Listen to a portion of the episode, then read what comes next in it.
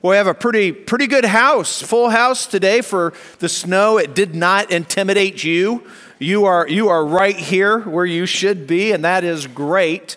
And we have a lot of people tuning in online as well who were a little intimidated by the snow, but hey, just so we're here and we are focusing on God's word together. I want to give you a couple of updates before I dive in, and that is first of all, I just want to let you know that uh, we finished last year strong, so thank you for your faithfulness. That went well. So, yeah, that's worthy of, a, of some applause. That's, that's great. And so we are positioned to blast forward this year, and we're excited about doing that. And then the second thing, which brings us to the second thing, is uh, we just want to give you a little update on what's happening with Tiffin. Uh, as we have gotten into our construction phase, we're, it's a little, going a little slower than we thought. And so we're working through that, but it's not going to be a spring launch like we were originally hoping for. It's going to be a little later than that. And so we just want, we'll keep you up to date. We don't know the exact timing yet but uh, we, we know what we would like, and we'll keep you posted on that. But it's coming. See, things seem to be going well. It's just uh, taking a little longer, which that happens a lot, and uh, just want to keep you posted on what's happening. We started a series last Sunday called Now or Never Making Change. And last Sunday, we talked about why people want change in general, why Christians especially should desire, why they do desire change, and then how to change, and, and then the secret to making change lasting, to make that change last permanent in our lives. And, and we're going to dive, continue really on that theme. This morning, we're going to be in Ephesians chapter 4. If you want to turn there in advance or get your device going, we'll, we'll get going there. But we've also been sharing some stories about change, people in our church family, and how God's changed them here at Grace. And there's a, there's a story, a phenomenal story that I want you to hear right now. And uh, this is Scott Kutcher. Scott Kutcher. Um, growing up, uh, life was pretty rough. I I didn't have any discipline in my life, and um, there wasn't much parenting in my life. When I was 13 years old, I can remember a time uh, getting arrested for underage consumption, and and my dad had to pick me up at the police station at three o'clock in the morning, um, and, and he was drunk. I could do whatever I wanted growing up. I mean, I my parents were there, but they were not there. As long as I didn't walk in front of the TV or, you know, um, wake up my parents in the middle of the night, I could pretty much come and go as I pleased, and I did. Life as a young adult, um, I tried to maintain the the perception that I was, you know, living a good life. I, I stayed employed and um, paid my bills, but I didn't like who I was. I wanted to be anybody but who I was. And drugs and alcohol made my perception, you know, what I wanted it to be. In early 2007, my life had become unmanageable from drugs and alcohol, and, and, and I had cried out to God and asked God to just take the taste out of my mouth, help me, help me get sober. Um, and, and God you know, worked through a 12 step program, you know, my life got better. I developed a, a, little bit of a relationship with God through that 12 step program, but it was pretty generic. Um, I never really knew what God's will was for me, but um, I had a good guess on what God's will was not for me. So I was able to, to, to use that to, to become a little bit better person, but my life was still consumed with sin you know, by May of 2015, um, my, my family and I had moved to Clyde. Um, at this point, uh, you know, I had a career. Uh, my wife and I were married. We had kids. Um, bought a house. Um, you know, on the outside, life was pretty good, but my marriage was struggling. Um, my parenting was struggling, and um, my my wife had started coming to grace, and uh, one night she wrote me a letter and said that she had turned her life over to Christ and she wanted to fight for our marriage. Uh, I started, you know, coming to grace with her and, and I started getting some hope through her. One, one Sunday, um, Pastor Kevin had, um, you know, said the sinner's prayer with, the audience, and, and, I just had enough. I had had enough of the, the sin and guilt and shame and fear and anxiety. Um, I turned my life over to Christ, and, and I felt a for the first time in, a, in forever, as long as I can remember, that, that feeling of peace on the inside. Since turning my life over to Christ, my life has consistently gotten a little bit better each day. My marriage is doing a lot better now. Um, the, the communication between my wife and I is better than I could have imagined. My life isn't perfect, but God and His Scripture um, gives me a roadmap basically to, to living life and being a parent and being a husband. In Second Corinthians, it says that whoever finds Christ finds new life and we're a new creation. And I'm no longer held hostage by my past. Um, and my life is evidence of that.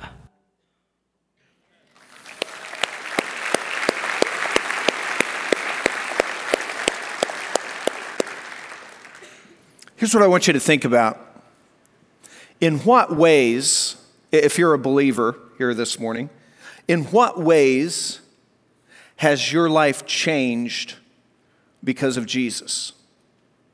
In what ways has your life changed since becoming a believer? Because that is the normal Christian life.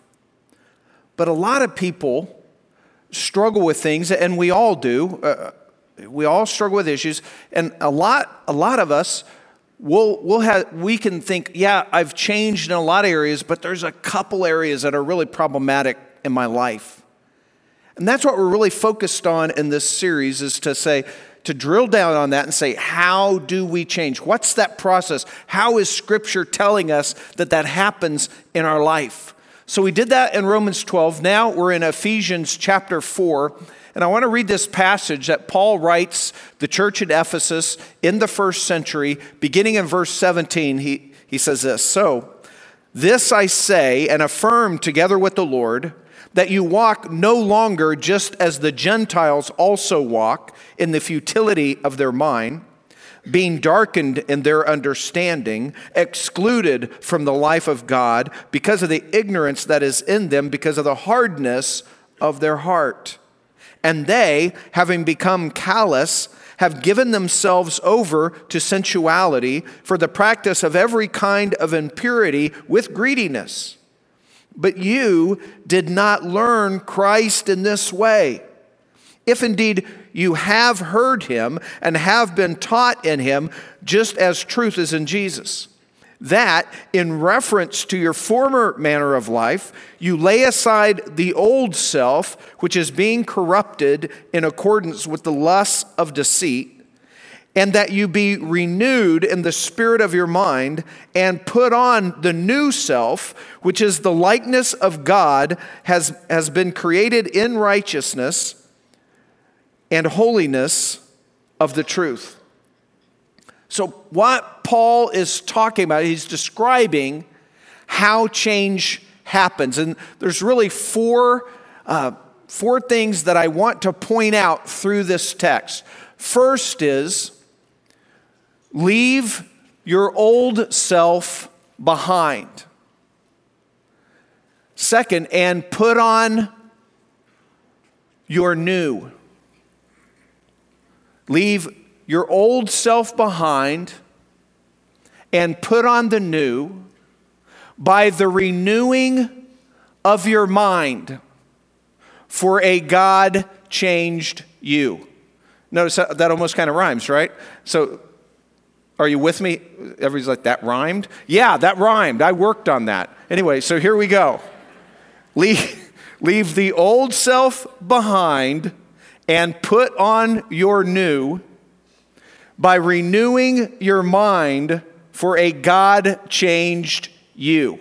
That's what we're talking about. That's what I hope you remember that you take away from this. And we're going to start leave your old life behind. Leave your old life behind. That's what Paul is telling these believers in Ephesus. Now, it's interesting because as he says that, he says, you, the Gentile life is really, he means the unbelieving life. These are Gentiles who were Gentiles before they were converted. They were unconverted Gentiles. Now they're Gentiles, which just means non Jewish people who are actually trusting in Christ. But he uses this Gentile lifestyle as a way of describing the lifestyle of unbelievers.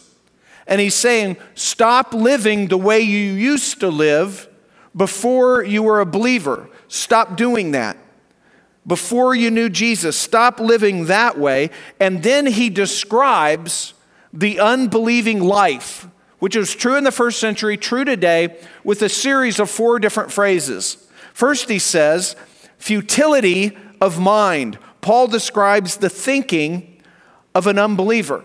And he actually does this in other places. For example, there's a well known passage of scripture in Romans chapter 1 that you'll remember as I read it if you've been around for a while. It says this in, in verse 20 For since the creation of the world, his invisible attributes, his eternal power and divine nature have been clearly seen, being understood through what has been made, so that they are without excuse. For even though they knew God, they did not honor him as God or give thanks, but they became futile, same word, they became futile in their speculations, and their foolish heart was darkened. Professing to be wise, they became fools. And what Paul is saying in both places is he's telling us hey, if, if we don't understand God, if we miss out on God, we really don't have an accurate understanding of the world, of God, or even of our own lives. We need to understand God to get all that. His next phrase then is describing unbelieving life as darkened in their understanding. And he paints this picture of the hopelessness and the aimlessness of life without God, their aimless existence because they cannot see the truth. They're, they're darkened. And, and there, are, of course, are spiritual forces at work that actually want you to be in darkness in, in this way. Because if you're in darkness, then the next thing will be true to you, where it says, the third one, excluded from, the, from life with God because of ignorance and hardness of heart. And here Paul's saying that unbelievers are alienated from God, they're excluded from life with God because they're ignorant. And the reason they're ignorant, the reason they don't know, is because of their stubbornness or hardness of heart. And this whole hardness of heart phrase is, is used a lot by Paul and other writers. And there's really two sides of that. On one hand, he, he, Jesus called the Pharisees he called them out on their hardness of heart. And, and one time, for example, he had just done a miracle, healed somebody on the Sabbath day, and he does that in front of them, and their response is to plot to kill him. And Jesus, that's their hardness of heart. They remain stubbornly opposed to Jesus, even when the all the even when they have all this evidence that he is not only the Messiah, but the Son of God, they remain stubbornly opposed, hardness of heart. But in the New Testament, this phrase is also used in a slightly softer way, for example, of the disciples who are committed to following Jesus, but they a lot of times they get tripped up, they don't really understand, and Jesus will talk about the hardness of their heart. And there it's more rather than being totally in opposition, it's more like a numbness or a callousness against God's truth where it's just not sinking in. We're just not seeing it fully. And we see that a lot today with people who they're okay with Jesus. They're not opposed. Some people are. A lot of people are exposed to the exclusivity they see in Jesus as the only way. And so a lot of people are opposed to Jesus that way. But some people are just like, hey, I'm okay with Jesus. I just want to live my own life. Jesus is fine. I'm good with Jesus. I just really don't want him dictating to me how I live. I do my own thing. He, he can live over there and I'll live over here and everything's good. That's numbness, hardness of heart, just in a numbing way, like, hey, I'm not opposed. I just, I just, I'm not sold out. I'm not all bought in. And so then, then the last phrase is they're described, unbelievers are described as callous, giving over to sensuality, given over to sensuality, to practice impurity with greediness. The greediness there is just, you just want more and more impurity. And it's where people get in this life cycle of they, they, they desire change, they feel the gap we talked about last Sunday, and then they try to fill that. A lot of times it's with sensuality type things, sexual type things. And as they do that, it's just they keep needing more and more and more and wanting more and desiring more and more with greediness, impurity with greediness. And, and they think it's going to bring satisfaction. When it doesn't, they think more of it will bring satisfaction. And just, they just kind of pile on and pile on. And these people, we see this in, in our culture today, how people who are living in a lifestyle that the Bible says is immoral, but not only do they live that, they will uh, seriously attack anyone who suggests that their lifestyle is immoral, like God says it is. And so they kind of do their own thing. But if anybody suggests that they're being immoral, they're on full out attack against that. And we see that more and more in our culture today. And so here Paul's describing a life before that life has encountered God's love, God's mercy, and God's grace. And then the next couple of verses here are difficult to reproduce in English, and that's why it sounds so choppy. It's just hard to put this into English, but that's where it says this. You did, but you did not learn Christ in this way. If indeed you have, you have heard him and have been taught in him, just as truth is in Jesus, that in reference to your former manner of life, you lay aside the old self, which is being corrupted in accordance with the lusts of deceit. Basically saying, whoa, whoa, whoa, that's the old life, but you, you Christians, you don't live that way.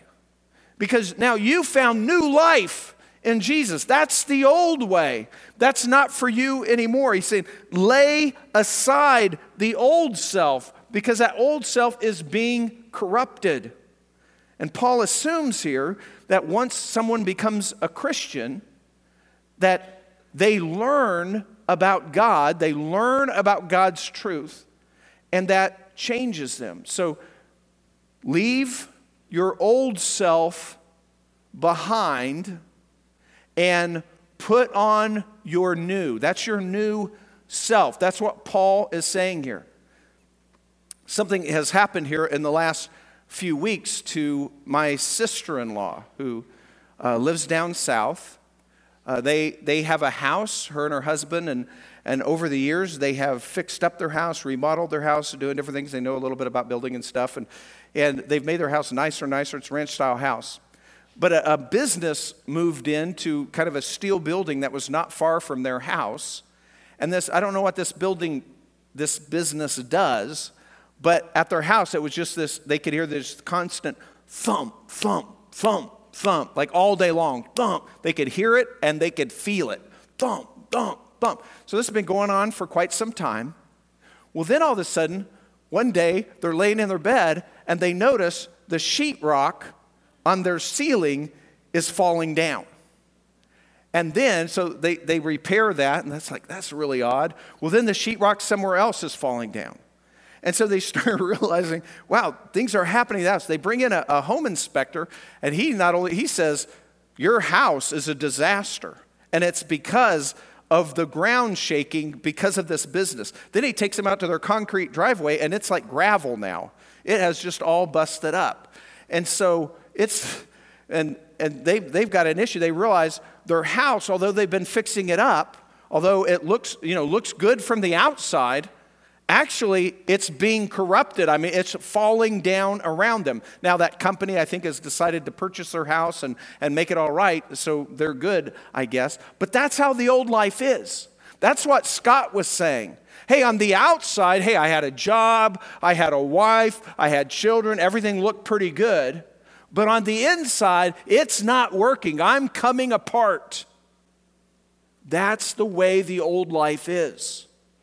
And a lot of us, we, we, can, we can see that in our own lives where we were building on something or we were taught to build on something or we grew up thinking this is the way to do life.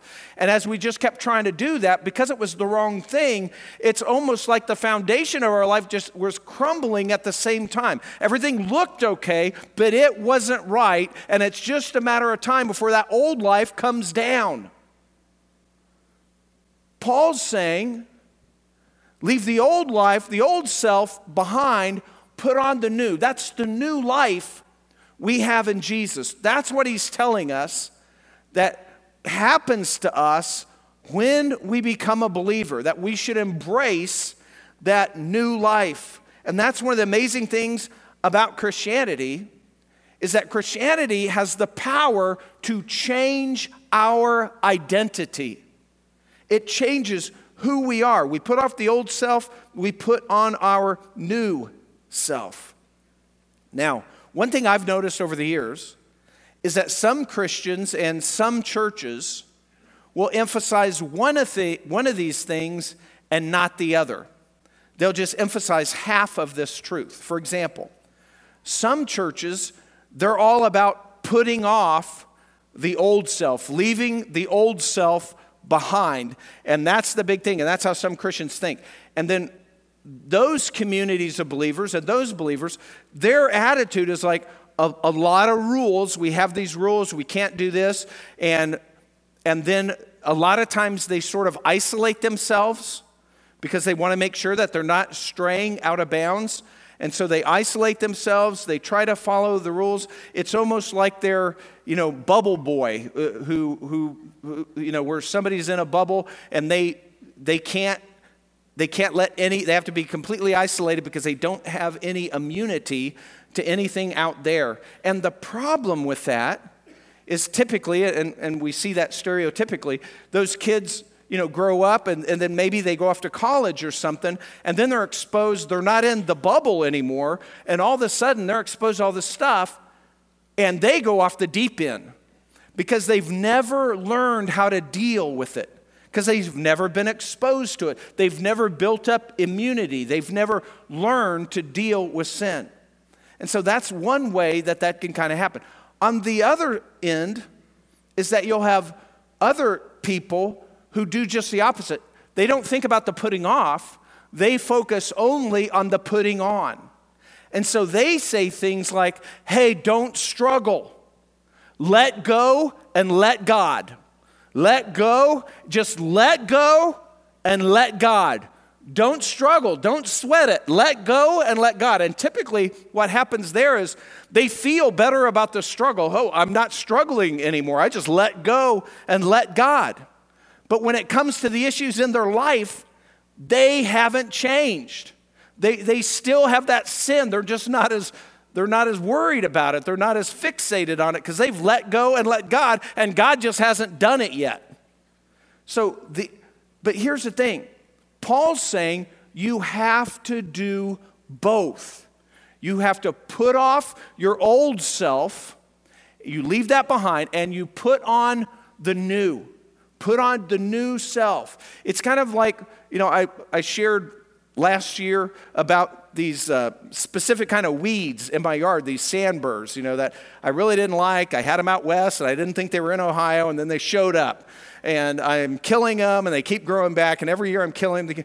Actually, somebody gave me some like monster stuff that I'm going to use this spring. But anyway, the point is if you don't, once you just kill them, that's not enough. You got to kill them and replant some grass or something there. If just a bare spot, something else is growing there, right? You got to put off your old self and put on your new, you have to do both. Of course, a lot of people say, wow, I, am trying to do that. I'm trying to, to, to put on the new, and, and I, I'm not always getting that. It's, it's kind of like, when's a thief not a thief? Well, some people say, well, when he stopped stealing. But then other people say, no, he stopped stealing, that's just a thief on vacation. That's just a, thief that's out of work right now. He's just unemployed for the moment. He hasn't changed on the inside. Actually, Paul gives an example of this a few verses later in Ephesians. Check this out in verse 28. He says, He who steals must steal no longer. Put leave the old self behind. But that he's not done yet. Then he continues, but rather he must labor. He's saying he must work, performing with his own hands what is good, so that he will have something to share with one who has need. So, do you see what Paul's saying? Here's his example. Leave the old self, leave your old self behind. If, if you've been stealing, don't steal anymore. But you don't create a vacuum. Instead, you work with your hands and you work to the point that you can not only take care of yourself and yours, your family, without stealing, but that you also have something to share with others, to help others. So stop stealing and then replace that with the satisfaction of honoring God by working and also being generous to others. That's it's both is in play. We have to do both. And so some people say, okay, have to do both, easier said than done. How do you do both? How do you put off the old self? How do you leave your old self behind and put on your new? Will you do that by the renewing of your mind? That's the bridge that bridges your old self with your new self. Leave your old self behind and put on the new by the renewing of your mind. And now that should sound a little familiar. Does that sound familiar to anybody, the renewing of your mind? Okay, I'm hearing some yeses, but I see no hands, which is really discouraging to me because I just talked about this last Sunday. But remember, if you'll remember how that went, um, here's the way he says it in Ephesians 22, the second, second part of that verse 22. Lay aside the, notice the bridge, notice the key. Lay aside the old self, which is being corrupted in accordance with the lusts of deceit, and that you be renewed in the spirit of your mind. That sounds a lot like Romans 12 2, uh, that we talked about last week, where we are saying, Do not be conformed by the world, but be transformed by the renewing of your mind. He's saying the same thing to the Ephesians that he told the Romans. How to change? How do you do it? By being renewed in the spirit of our minds. Now, we talked last time, the way we are renewed in, in our minds or in the spirit of our minds is by taking in God's truth. Taking in God's truth. Being intentional about hearing God's truth. And, and that's what we're doing today, but it needs to be bigger than Sundays. So, that's where we try, we try to be intentional as believers to read God's word every day or somehow hear God's word every day. And, uh, and then we want to focus on that, sit under the teaching of God's word. We, we want to do that. We want to take that in, but not just take it in. We want to think through it. Uh, the psalmist said, meditate on it night and day, that we, we meditate on it, we think through it, so we internalize it as a believer. Because we all know this can happen. How many of you have had a Bible reading plan or something where you check out the list and then you read a paragraph or two and you're kind of thinking about something and then you stopped and then you started thinking and you thought, I, I don't know anything I just read in the last paragraph. That happened to anybody? Yeah, but I looked at every word, but I don't remember anything that it said. Well, that's not in taking God's truth, that's checking off a box. We want to read it and then think about it so that we can internalize it, we can meditate on it. So, for example, you read in the morning, if, if that's your habit, it could be at night or whenever, but then you think through those truths for the rest of your day and how that applies, and you start building on that. So it's the renewing, the secret the, the, to lasting change, or the bridge between the old life and the new life is this renewing of our minds. And when we do that, it shows up in our lives. When we change our mind about something, that will lead in a change of our behavior. And sometimes we see people uh, that, that this has happened in. Uh, for example, Monday, this last week, how many of you watched the National College Football Championship? Anybody watch that? Some of you are boycotting because of the whole Ohio State. But how many of you watched Clemson versus Alabama? Did you see that? And if you stayed up to the end, I don't know if you did or not, the Clemson coach was interviewed. I mean, this is right as the game ends, first interview. Everybody's still on the field. I, I want you to hear what Dabo Swinney has to say. Dabo, there are a few coaches in any sport who show more joy than you do. How do you describe the joy of the moment? Well, that's, that's been my word all year, and, and I, I, just tried to have been. In, I tried to be intentional with that. And uh, for me personally, joy comes from focusing on Jesus, others, and yourself. And uh, man, I mean, you know, very few people. There's so many great coaches that that are so deserving of a moment like this that never get the chance to experience it. And um, and I, how about them Tigers, man? I'm so proud of our guys, these seniors. We beat Notre Dame and Alabama. We left no doubt. And we walk off this field tonight as the first 15 0 team in college football history. And uh, all the credit, all the glory goes to the good Lord, number one. And number two, to these young people. When you get a young group of people that believe, are passionate, they love each other, they sacrifice, they're committed to, Eh, to, to a, a singleness of purpose, you better look out. Great things can happen, and that's what you saw tonight. You can't write a Hollywood script like this. Only God can do this. And that's a fact. And, and people may think I'm crazy or quacky or whatever, but only God can orchestrate this. You can't, no Hollywood producer can write it.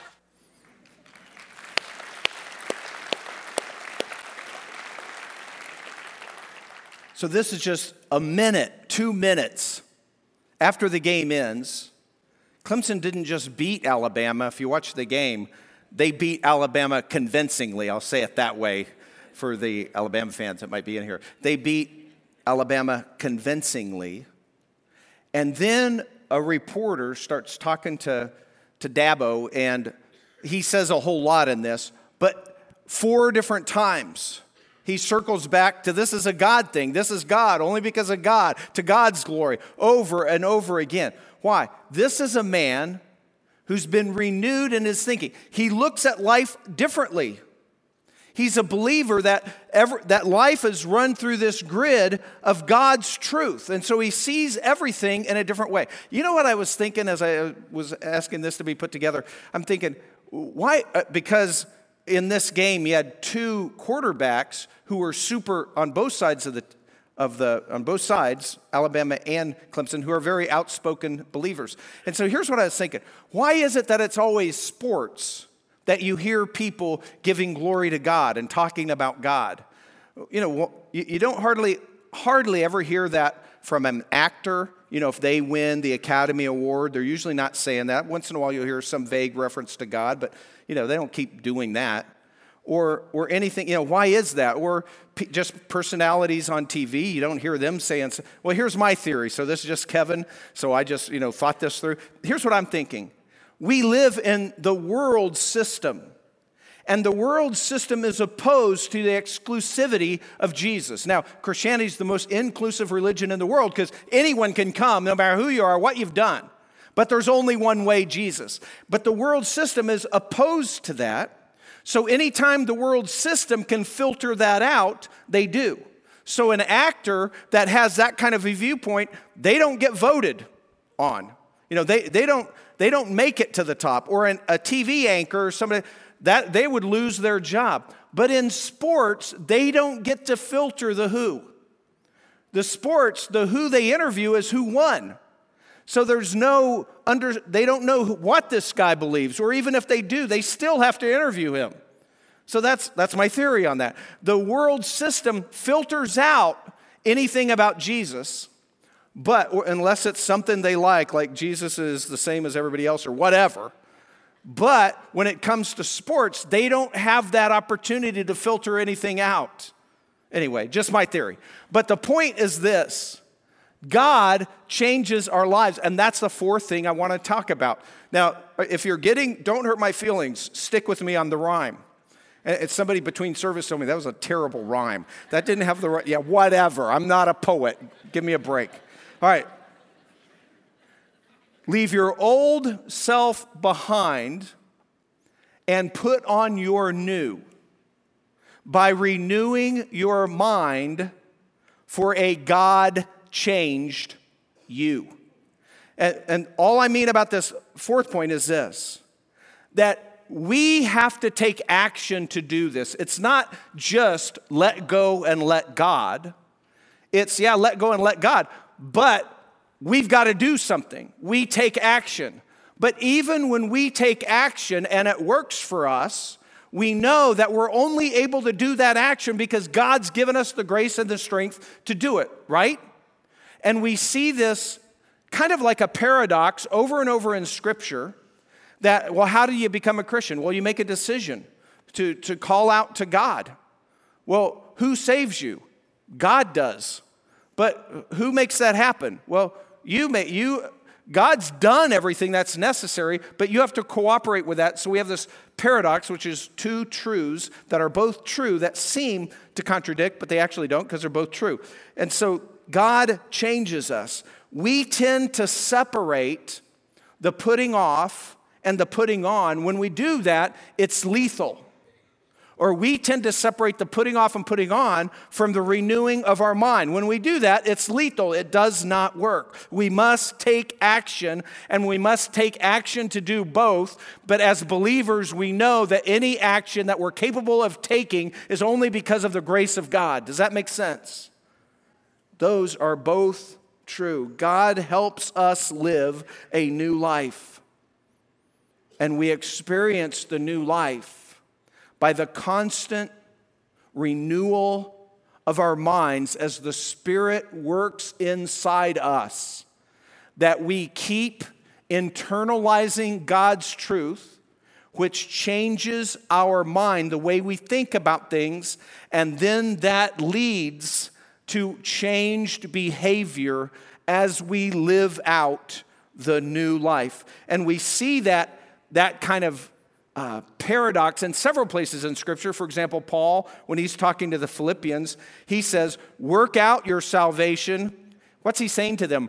You guys, work out your salvation with fear and trembling, for it's God who's at work in you. We are to work it out, but it's God working in us. It's not just Paul. Here's what Peter says Peter says in, in his first chapter of 2 Peter be all the more diligent to make certain about his calling and his choosing you. That's this whole thing of divine election. God chooses you, but you work it out to make sure that that has happened. And how do you do that? You should notice in your life that your life has changed as a believer. And the longer you live the Christian life, the more change God should work in you because you're willing to take action based on the truth that has changed your mind and helps you change your behavior. That's what Paul's saying right here. Don't do part of it, it's dangerous, it's lethal. You have to take action for all. Put off, put on, take in to renew your mind, and God will change you. So, one more time on the poem. All right. Okay, now I'm expecting you, I, I can't even hear all that well today, so I'm expecting you to be loud. All right. Leave your old self and I. Okay, whoa, whoa, whoa, let's back it up by renewing your mind for a God changed. Hey, that's, that's pretty good. Now, I'm going to pray in just a moment. So we're just about ready to wrap up. I just want to say something. Some of you, may be sitting here and say, Kevin, I'm hearing everything you said, and I don't disagree with anything, and I think I knew all that before I walked in here. But I am still struggling with this one thing in one area of my life, and it's driving me crazy. Two things. First, welcome to the crowd. No, God loves you. God loves you. And second, you've got to come back next week because that's when we deal with that. All right, see you next Sunday. Let's stand together and we'll close in prayer. Father God, thank you for your love for us. Thank you that we could come together, we can worship you, celebrate our new life with you, and it's all a gift. The most precious gift in the world. And Lord, it all starts with us simply calling out to you for forgiveness and salvation. And Lord, we recognize uh, with us this morning that everybody has not done that. Not everybody here is truly a believer. And Lord, they, they, were, they are just like we all used to be. And Father, we pray for them that you would draw them to yourself, that you would help them to see more and more of your truth. or that they would come to faith, not by works, but just through belief. Lord, thank you. In Christ's name we pray. Amen.